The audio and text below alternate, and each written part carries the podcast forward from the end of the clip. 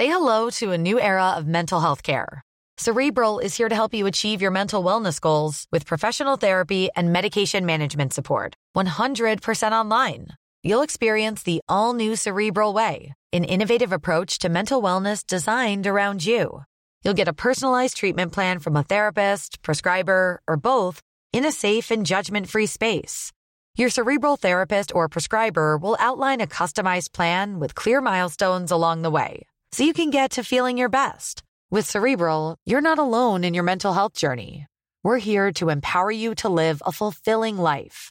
So take that first step towards a brighter future and sign up today at cerebral.com slash podcast and use code ACasts to get 15% off your first month. Offer only valid on monthly plans. Other exclusions may apply. Offer ends July 31st, 2024. See site for details. Ryan Reynolds here from Mint Mobile. With the price of just about everything going up during inflation, we thought we'd bring our prices down. So to help us, we brought in a reverse auctioneer, which is apparently a thing. Mint Mobile unlimited premium wireless. Ready to get 30, 30, bit to get 30, bit to get 20, 20, 20, bit to get 20, 20, bit to get 15, 15, 15, 15 just 15 bucks a month. So, Give it a try at mintmobile.com/switch. slash $45 upfront for three months plus taxes and fees. Promo rate for new customers for limited time. Unlimited more than 40 gigabytes per month. Slows. Full terms at mintmobile.com.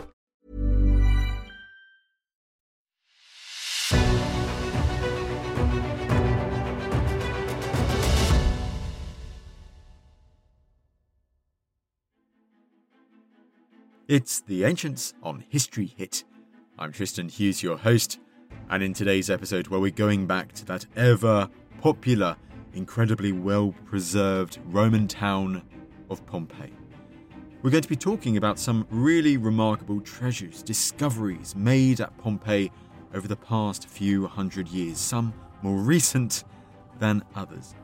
And our guest well, she is an author who has recently completed a trilogy of books set in Pompeii just before the eruption of Mount Vesuvius in 79 AD. She is, of course, Elodie Harper, the author of the Wolf Den trilogy. And in this episode, we talk about the real treasures, the real discoveries, objects, buildings that inspired Elodie when writing this trilogy of historical fiction. I really do hope you enjoy. And here's Elodie.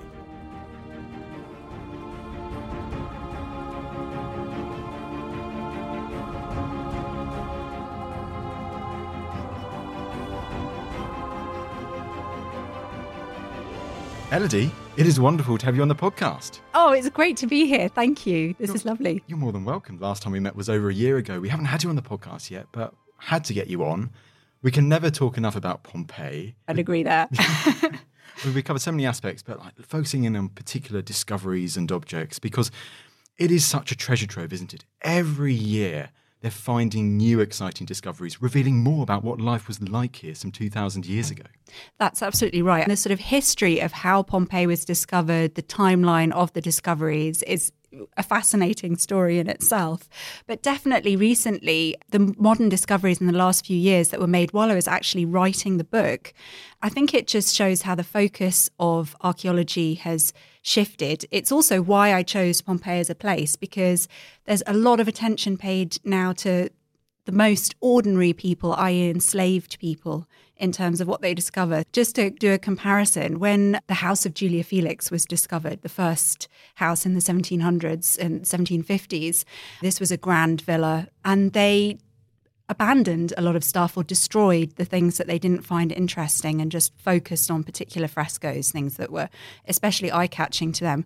Whereas the recent discovery a couple of years ago of what's been called the slaves' room, you can imagine earlier archaeologists would just have powered on through this. But it reveals extraordinary details about the sort of physical reality of how enslaved people lived, which is absolutely unique. We just don't really have this anywhere in the ancient world, but you have it in Pompeii. That is one of the great gems of Pompeii, and must be such a such an amazing feeling to therefore write these stories about Pompeii, to see these new discoveries coming out of the ground revealing more information and allowing you to paint more of a picture of everyday life. And as you say, not just for the elites, but for slaves, for that lower part of society who lived in this town. Absolutely. And that's exactly why Pompeii was such an exciting setting, given I wanted to focus very much on the lives of ordinary people, of women, enslaved people, freed men and women. Because, you know, when Vesuvius erupted, it didn't have a concept of, of what it was going to curate. It preserved completely at random, which is how we have, for instance, the brothel. And we also have the incredibly grand houses for which it's so famous.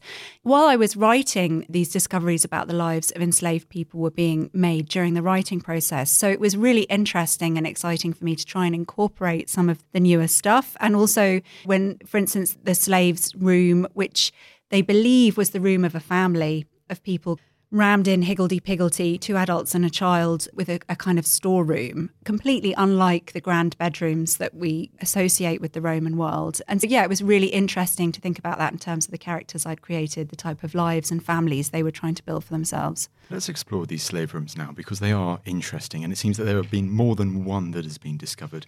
The one you were talking about right there, which slave room are we talking about there? That's the first one. And visually, it's more complete. It's this small room without ornate decoration at all. The beds are all quite tightly put together. There's a lot of storage equipment connected to where they probably worked, which was to do with the stables, the chariots. So I guess it's the sense that this is not, this is both personal space and not personal space.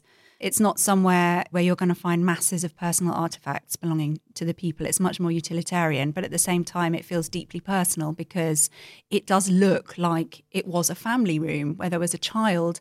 And I think it's Aesop who, as a kind of throwaway remark, says about the tragedy of being enslaved is having children who are enslaved. And I think this was a sort of focus in my writing as what did it mean for Roman people who were enslaved, who had families? How did they keep themselves together? They are physically contained in this space together, this family, but legally they wouldn't have belonged to each other. They could have been separated at any time. So it's interesting from that point of view as well, like the physical closeness, and yet they wouldn't have had the same rights to even be a family. I guess it's also interesting to imagine could that have been that small room? Given how the squalid nature of a room like that, but also to think that for these people, this could have been their own, maybe their own and only private space sometimes where it, they lived. Exactly. And it's possible we're even sentimentalizing it. Maybe they weren't even related. For me, I very much saw this as a parent child setup, and that's how it was written up.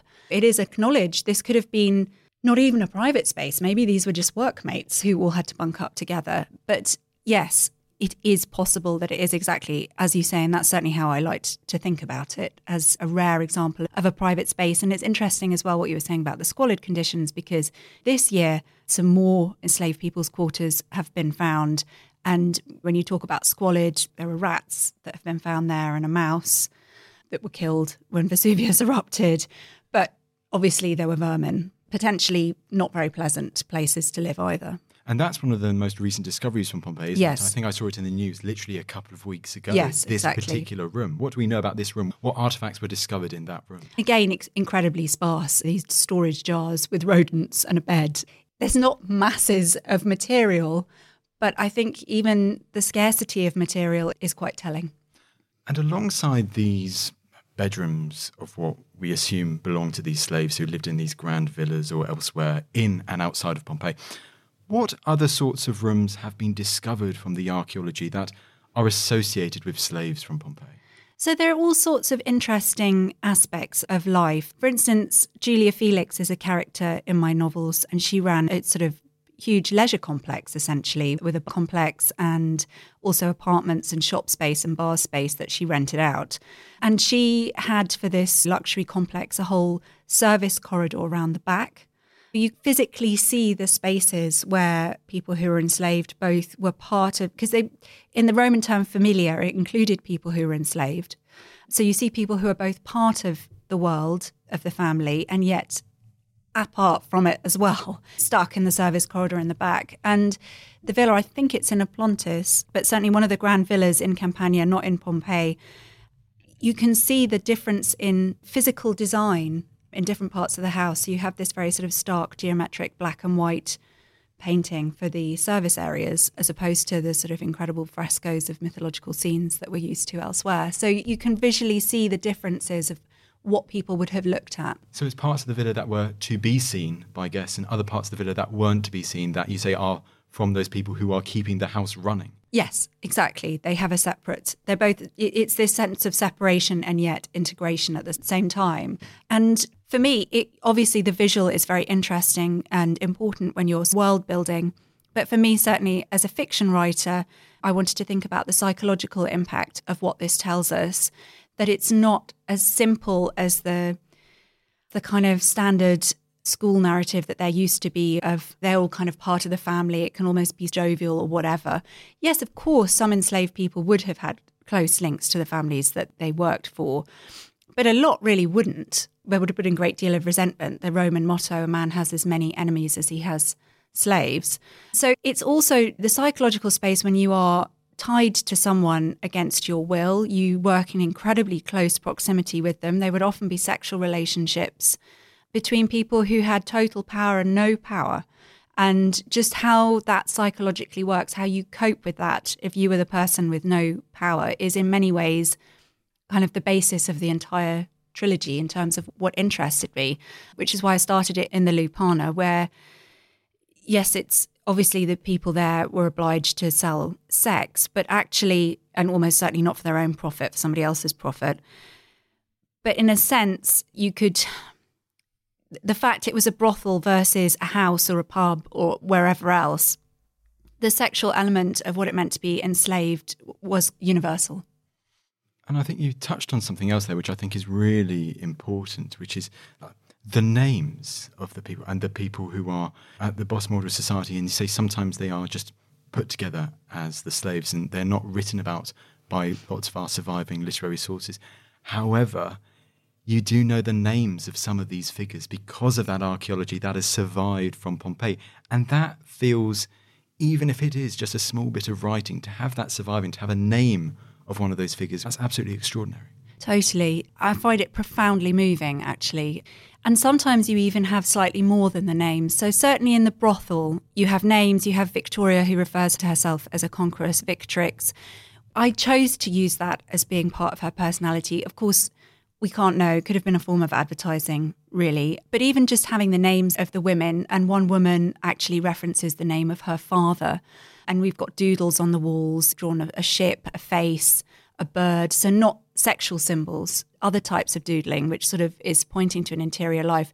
But sometimes you do actually get more writing. So, for me, the graffiti that encapsulates for me almost the most poignant side of Pompeii and why it's so fascinating are two completely contrasting pieces of script. So there's one which is a kind of public piece of graffiti written by someone saying, Take hold of your slave girl whenever you want, it's your right to use her, which is the sort of both legal and ethical viewpoint, actually, of the Roman world, of the elite. That is how they saw enslaved women as a piece of property that could be used.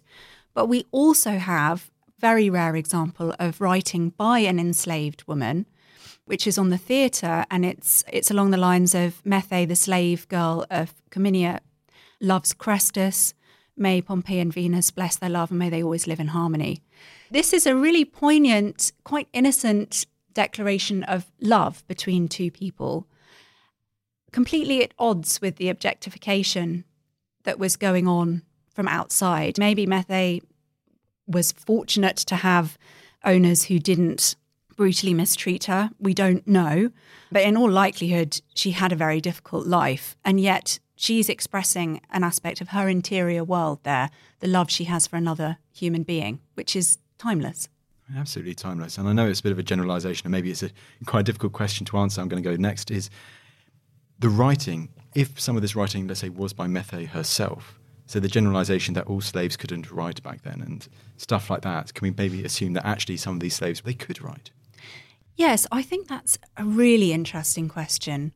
For the purposes of fiction, I just assumed, I wanted to assume that a lot of this stuff was written by the people themselves. It's true, of course, maybe Methe asked a passing guy, could he write this on the wall for her? From a strictly historical point of view, it is quite important whether she physically wrote it herself or whether somebody else wrote it for her. I guess for me, from a point of fiction, whether it was dictated or physically written was less important. And for shorthand, I had people write it themselves. But it does, the degree of literacy does seem to have been perhaps higher than one might expect in terms of where the graffiti's found. In taverns, there's two guys arguing about who the barmaid fancies more. That's one of my favourite pieces of graffiti.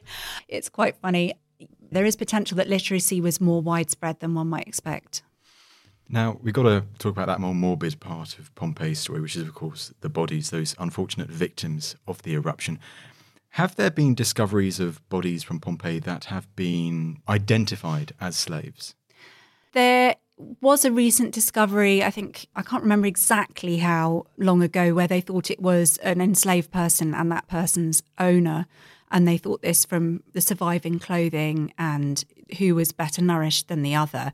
But I think in some ways, the bodies are incredibly democratic because we actually don't know. We don't know if the children are with their mothers or with an enslaved person or if the children are enslaved or if they were the children of the household. There is this kind of democracy in death that we simply don't know a lot of the time, particularly as a lot of the casts are older.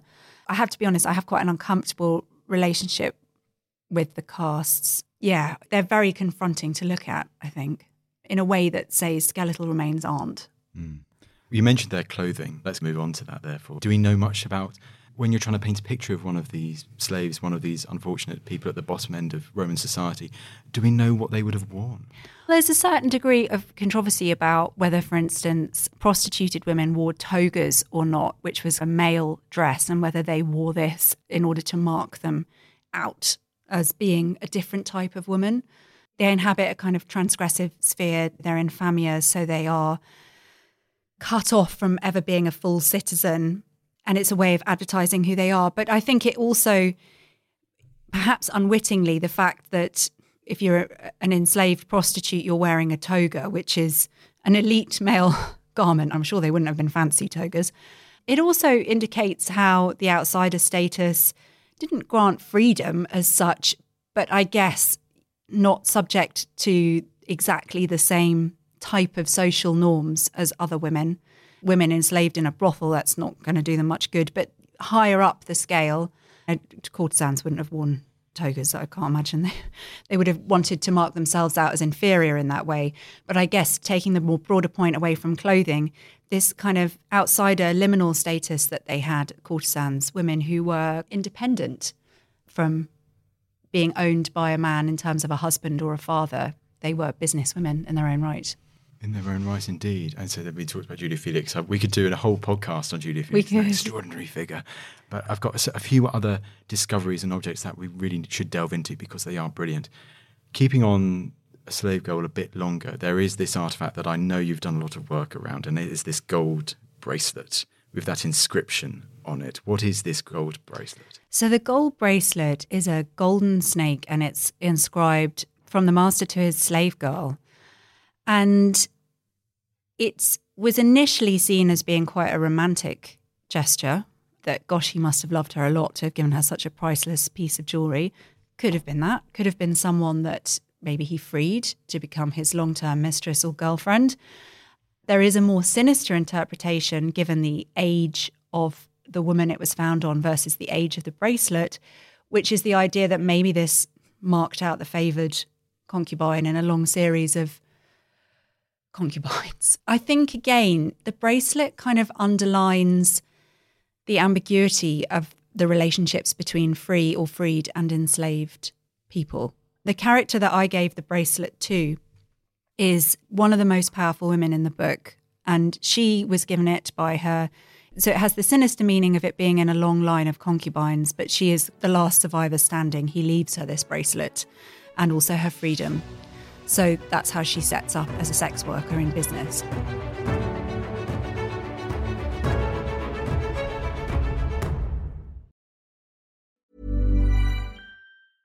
Hey, I'm Ryan Reynolds. At Mint Mobile, we like to do the opposite of what Big Wireless does. They charge you a lot, we charge you a little. So naturally, when they announced they'd be raising their prices due to inflation, we decided to deflate our prices due to not hating you. That's right. We're cutting the price of Mint Unlimited from $30 a month to just $15 a month. Give it a try at mintmobile.com slash switch. $45 upfront for three months plus taxes and fees. Promo rate for new customers for limited time. Unlimited more than 40 gigabytes per month. Slows. Full terms at mintmobile.com. Finding your perfect home was hard, but thanks to Burrow, furnishing it has never been easier. Burrow's easy to assemble modular sofas and sectionals are made from premium, durable materials, including stain and scratch resistant fabrics. So they're not just comfortable and stylish, they're built to last. Plus, every single Burrow order ships free right to your door. Right now, get 15% off your first order at burrow.com slash ACAST. That's 15% off at burrow.com slash ACAST. All right, Ancients listeners, I want to tell you about a podcast that I think you'll like.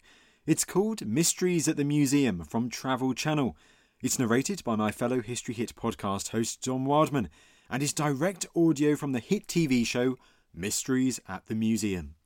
Now, on Mysteries at the Museum, Don travels across the US to find the objects that tell shocking stories of American history.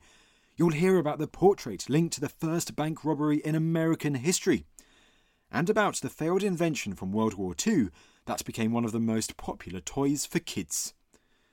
What I love about this podcast is that it's a deep dive into specific objects, revealing the amazing stories they can tell about a person, about a place, or a time in history. It's the detail and laser focus that really resonates with me. Listen to Mysteries at the Museum wherever you get your podcasts.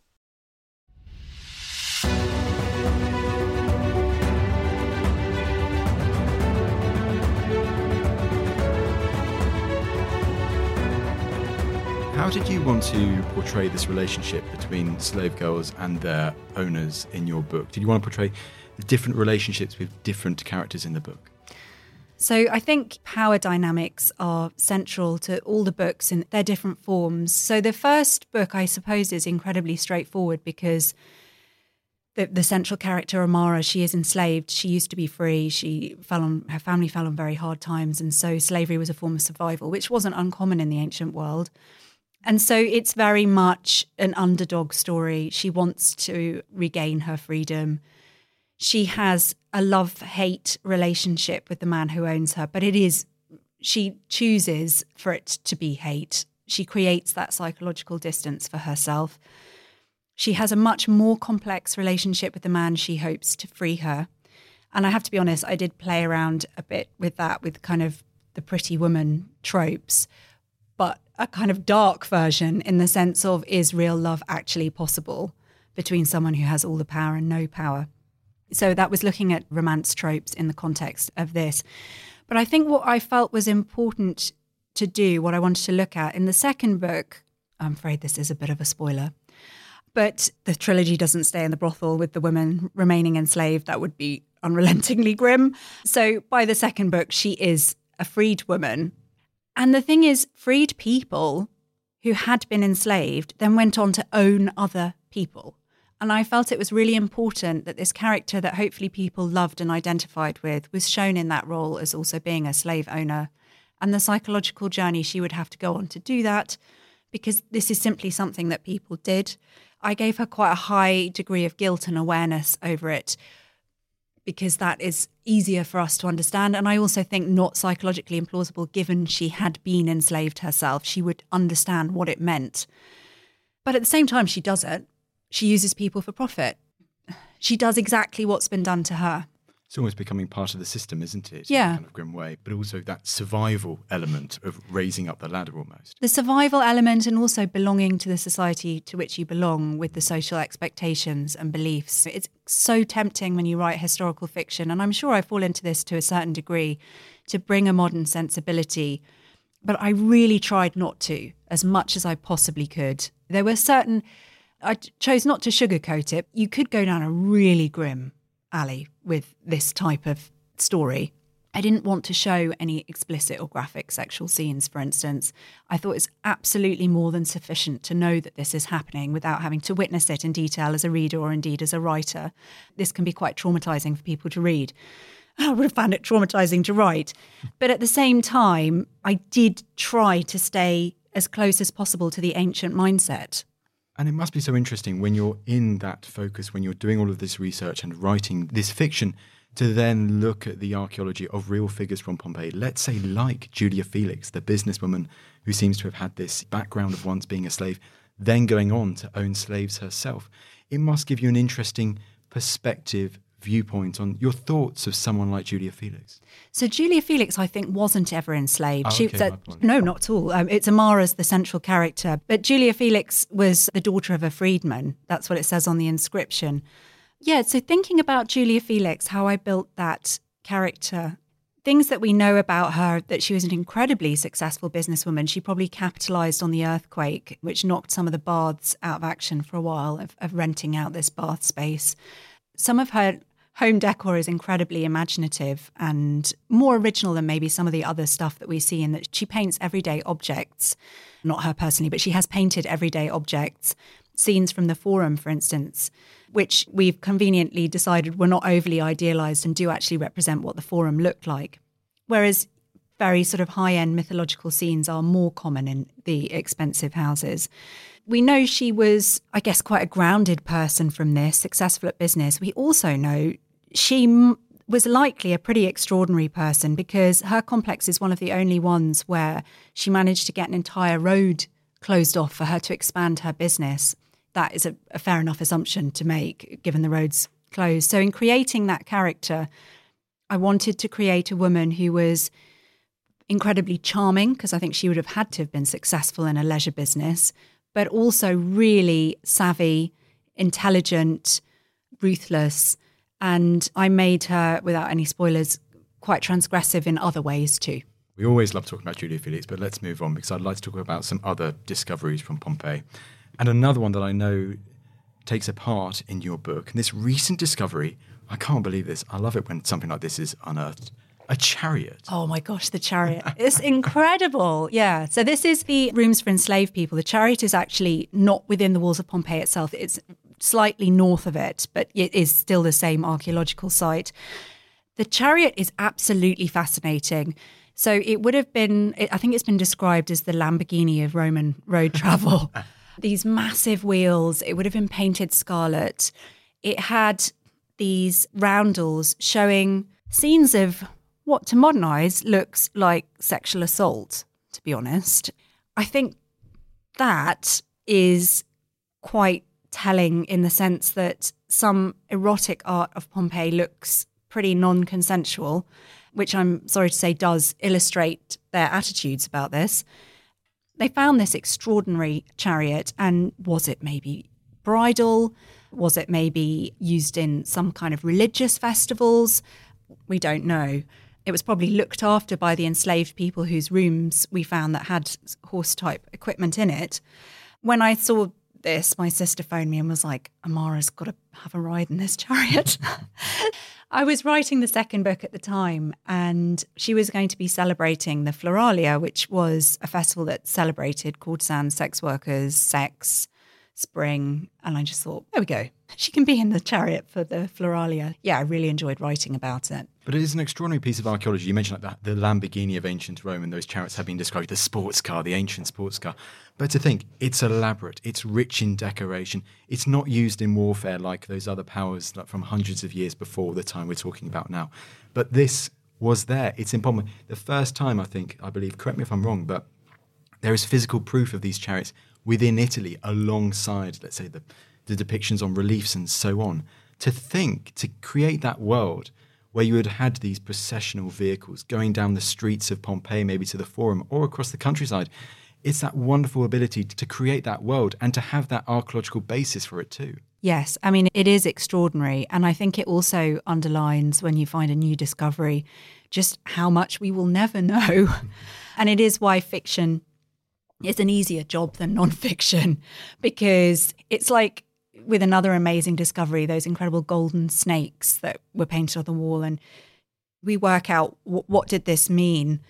Ultimately and, and it's the idea that they represented good luck good fortune a propitious relationship between gods and men some kind of doorway state. But ultimately we'll never know exactly what some of these things meant. But i do think what you were saying in terms of creating the world what pompeii gives us even if we don't understand the meaning in the ways that the ancients would have understood the meaning of these objects we can understand what they looked like we have to draw our own inferences as to what they may have meant but for me, certainly, I find that extraordinary. I find that extraordinary about Pompeii and the surrounding sites that you can walk into a house that is over 2,000 years old and know that house, even though it's semi ruinous, would be recognizable to the person who last lived there 2,000 years ago. You are seeing so much of what they saw.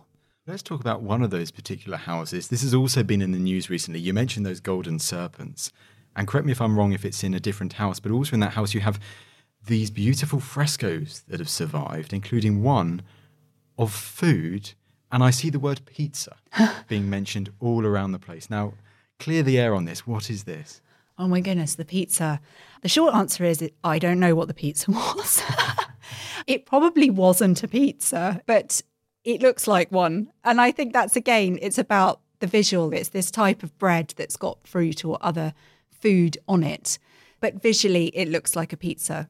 So let's say we're walking into one of these houses, and you know Pompeii is full of all of these incredible, beautiful, colourful frescoes, whether in the House of Julia Felix in the Triclinium or many of these other villas. The scenes that are depicted, there is a great variety of scenes, aren't there? Yes, absolutely. When we walk into these grand houses, or indeed some of the less savoury places like the brothel, when I was recreating this in fiction, the brothel is a, is a very small, compact space. I spent a lot of time studying it and trying to recreate it visually exactly as it was. When it came to some of the grander houses, what I wanted to do was look at a variety and then invent my own based on what is there. And some of the ones that I found really interesting. So there's the incredibly famous House of Menander, which has a lot of theatrical frescoes, which is fascinating. So it's a lot of things to do with the theatre. In fact, a lot of Pompeii has a lot of theatrical paintings and mosaics, and that fitted in with Rufus, the character who loves the theatre and loves performance.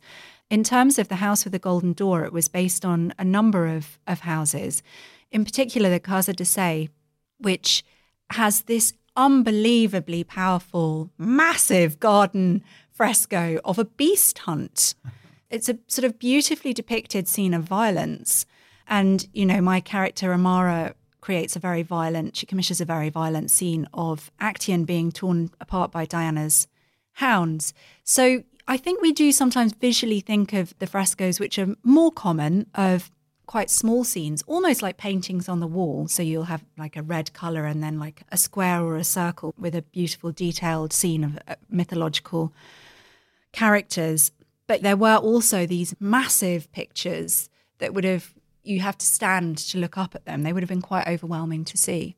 And it's so interesting to think that there are these almost these, I've seen you describe them as these high subject frescoes, as you say, of epic scenes of Greek mythology or a scene from the amphitheatre, maybe a famous bout or something like that. Or, of course, I would have to say that Alexander the Great mosaic. Yeah, the Faun. extraordinary. Extraordinary one. Two, frescoes of someone selling bread or selling pots in the forum. So you get that everyday aspect. You get the, the grand narratives from history alongside, it seems, in many of these places, these events that people would have been doing almost every day in Pompeii. Yeah, that is what's so special about them. And thinking about recent discoveries as well, the fast food place, because it's only just been discovered, you see how incredibly bright the colours were. It's bright yellow. It's got pictures of the livestock that they perhaps would have cooked, or maybe a slightly more expensive version of what they would have cooked, given snails seem to have been one of the things that was found in a stew. Yes, almost for a semi literate society, some of the images are telling the story. I think it's Herculaneum, where you have pictures of, of what's for sale and, and the price underneath. But stuff that's quite utilitarian and then this extraordinary mythological scenes. Mythological scenes are quite repetitive. You get certain myths repeated over and over. Venus is really popular, Venus and Mars in Pompeii, because Venus was the patron of Pompeii. She appears quite often. And something else you mentioned there, which seems also really important to stress, is colour yes. when you're recreating this world to emphasize that vibrant nature of Pompeii and the fact that those people, whether it's Amara or Julia Felix, they're walking through this place or elsewhere in the Roman Empire, and there is colour absolutely everywhere. Colour everywhere, that's right. Even on the statues, which to us look quite austere and, and white, they would have been painted. I always love coming across ancient Roman statues that still have traces of paint. There was one I saw in in Rome where there were traces that the whole face was painted gold. So not always lifelike paintings either. They would have been incredibly imposing and overwhelming, I think, and sometimes probably quite gaudy and garish. Absolutely. But yeah, the colour, I think, uh, is something that both metaphorically and literally I wanted to be in the book, the sense that this is a technicolor world. Absolutely, very striking indeed. Now, I did promise before we end we would go on to the next topic, which I know focuses is a big part of your upcoming book, and this is what happened after the eruption. This relief effort in the wake of this massive disaster. Yes. So, setting a trilogy in Pompeii, people expect rightly that you're going to deal with the eruption, and for the first book in particular because what interests me is actually not the eruption. I'm really, as you've probably worked out from this podcast, I am just so fascinated by the details of how people lived rather than how they tragically died. But I wanted to cover the eruption because I felt it is part of, of Pompeii's story, the, this idea of this incredibly vibrant, busy place that is simply interrupted and how everyone's lives are interrupted. But A, how unsatisfying to end a trilogy with they all died in the end.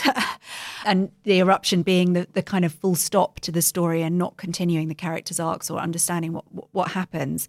But also, I think that it's so famous, it's covered. I wanted to look at what's lesser known, but just as important, which was the relief effort afterwards. And this eruption, which destroyed a whole area of life, had a massive impact on Roman consciousness, not just for the people who lived there, but right across Italy. Apparently, the eruption caused clouding over Rome. It was a massive natural disaster that had this economic, psychological, logistical impact. And even though we don't have masses of detail, we do know that the Romans took the relief effort very seriously, that Titus, the emperor of the time, actually visited to see the relief effort, that there was a lot of thought putting into how the rebuilding was done, how it was paid for. People who died in the eruption without heirs, that money went to the relief effort. The state didn't take it. And in Naples, for instance, a whole kind of area of the town was named after Herculaneum, which suggests that's where refugees from Herculaneum settled. And whether that, how quickly that was built, we don't know. Maybe they were living in a kind of shanty town of tents whilst the building was going on. And in terms of the site of Pompeii itself, that was stripped and salvaged, thieved from. It's not entirely clear, but certainly some of the marble, for instance, from the Forum might have been stripped off to then build some of these new things in, in Naples. That whole aspect of the story and what it would have meant for people that the whole place where you've lived no longer exists. It does not exist. It's been obliterated just how people might have come to terms with that. Psychological. First of all, you've survived what yes. seems like Armageddon, and then figuring out, okay, I've survived. What happens next? Where's my town? Can I go back and get any belongings? Is there exactly? Are there these people who are digging through this debris to get marble or whatever from their houses. This is it. We don't know exactly. There's 100% people dug in. We don't know the dates of when they dug in and who was doing the digging. So some would have been thieves, some might have been the official relief effort, some might have been people desperate to get back in. Some of the bodies that have been found in Pompeii might actually have been those of salvagers. It was incredibly dangerous to get back into this site. So it complicates the picture and some of the damage done to the site is again particularly around the forum area or the temple of venus we don't know if that was caused by the eruption or earthquakes or people salvaging so yeah there is that sense and the eruption itself as well of course is remarkably recounted by pliny the younger in a, in a lot of detail so that also was very handy to write about absolutely to have Pliny's letters. That one letter in particular is a very, very good. Then there's the other one, isn't yes. there? Too. Yeah. I think you've always highlighted it really well there. The fact that sometimes we can get focused on the eruption itself, and it's important to talk about the eruption, but actually, the story of Pompeii, the lives of the people who lived there before the eruption, what this town was like, and also trying to get a sense of what it was like for the people who then survived this catastrophe. Those are two parts of Pompeii's story which are arguably more interesting than the eruption itself? For me, 100% more interesting. I'm not saying that the eruption isn't a hugely dramatic event. I hope it's dramatic in the way that I've written it. But I do think absolutely the life of the town. That was the primary reason why I wanted to write about the place because it is just unbelievably rich in what it shows us and tells us. But the aftermath, I think, what it reveals, the fact that the emperor went, is that so different from modern American presidents going to see relief efforts? Why did he go? This is a morale boosting exercise, surely, as much as it is him actually going to do anything useful there on the ground, glad handing or whatever. The people he put in charge to manage it, it's a sense of saying, Rome is here. I decided to have the army and Pliny's, because we know that Pliny's fleet obviously attempted, Pliny the Elder attempted a rescue mission. So I had them playing a role in the relief effort as well. We don't know all the logistics of it, but we know that it was a big deal and that many people survived. And many of them stayed in the local area. It's not like they decided to go further away. Very interesting indeed. I like how you mentioned that Herculanean citizens who may well have survived and then settled in that area, and then that part of that area being renamed after the Herculaneum. Yeah, for hundreds of years it was for known as that. Yeah. Elodie, that seems like a good place to start wrapping this up. The end of the trilogy is nigh. The last book it is called? So the last book is called The Temple of Fortuna. It's out on the 9th of November and is available for pre-order. It looks at a number of different temples of Fortuna in the ancient world, one in Rome, of which we still have some remains, and same in Pompeii, where there's another Temple of Fortuna. Pliny the Elder said that Fortuna is more powerful than God. This deity that can upend every aspect of life. And what's more fitting than when you're looking at a massive natural disaster than the goddess of fortune? Absolutely. Definitely seems the god you need at that time. Elodie, it just goes to me to say thank you so much for taking the time to come on the podcast today. Oh, thank you so much for having me, Tristan. It's been such a pleasure. Well, there you go. There was Elodie Harper talking all things these great treasures of Pompeii and what inspired her when writing this trilogy of fictional books set in Pompeii just before the eruption of Vesuvius, both actual objects discovered and buildings too. I really do hope you enjoyed the episode today. Now, last very special thing from me, because from the 1st of December, well, the Ancients, we're going to be starting to release bonus episodes. And as a subscriber to History Hit, you will be able to access these bonus episodes. You can subscribe directly via Apple, if that's where you listen, or by following the link in the show notes. And boy, these bonus episodes where we're determined to make them something special for you. So stay tuned. Look out for the 1st of December and our first big bonus episode that's going to be released. But that's enough from me, and I will see you in the next episode.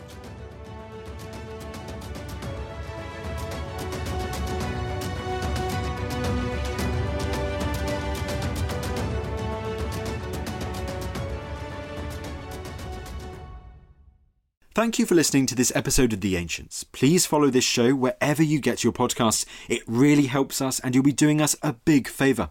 Don't forget, you can also listen to all of these podcasts ad free and watch hundreds of documentaries when you subscribe at historyhit.com/slash subscribe. As a special gift, you can also get your first three months for just £1 a month when you use code ANCIENTS at checkout.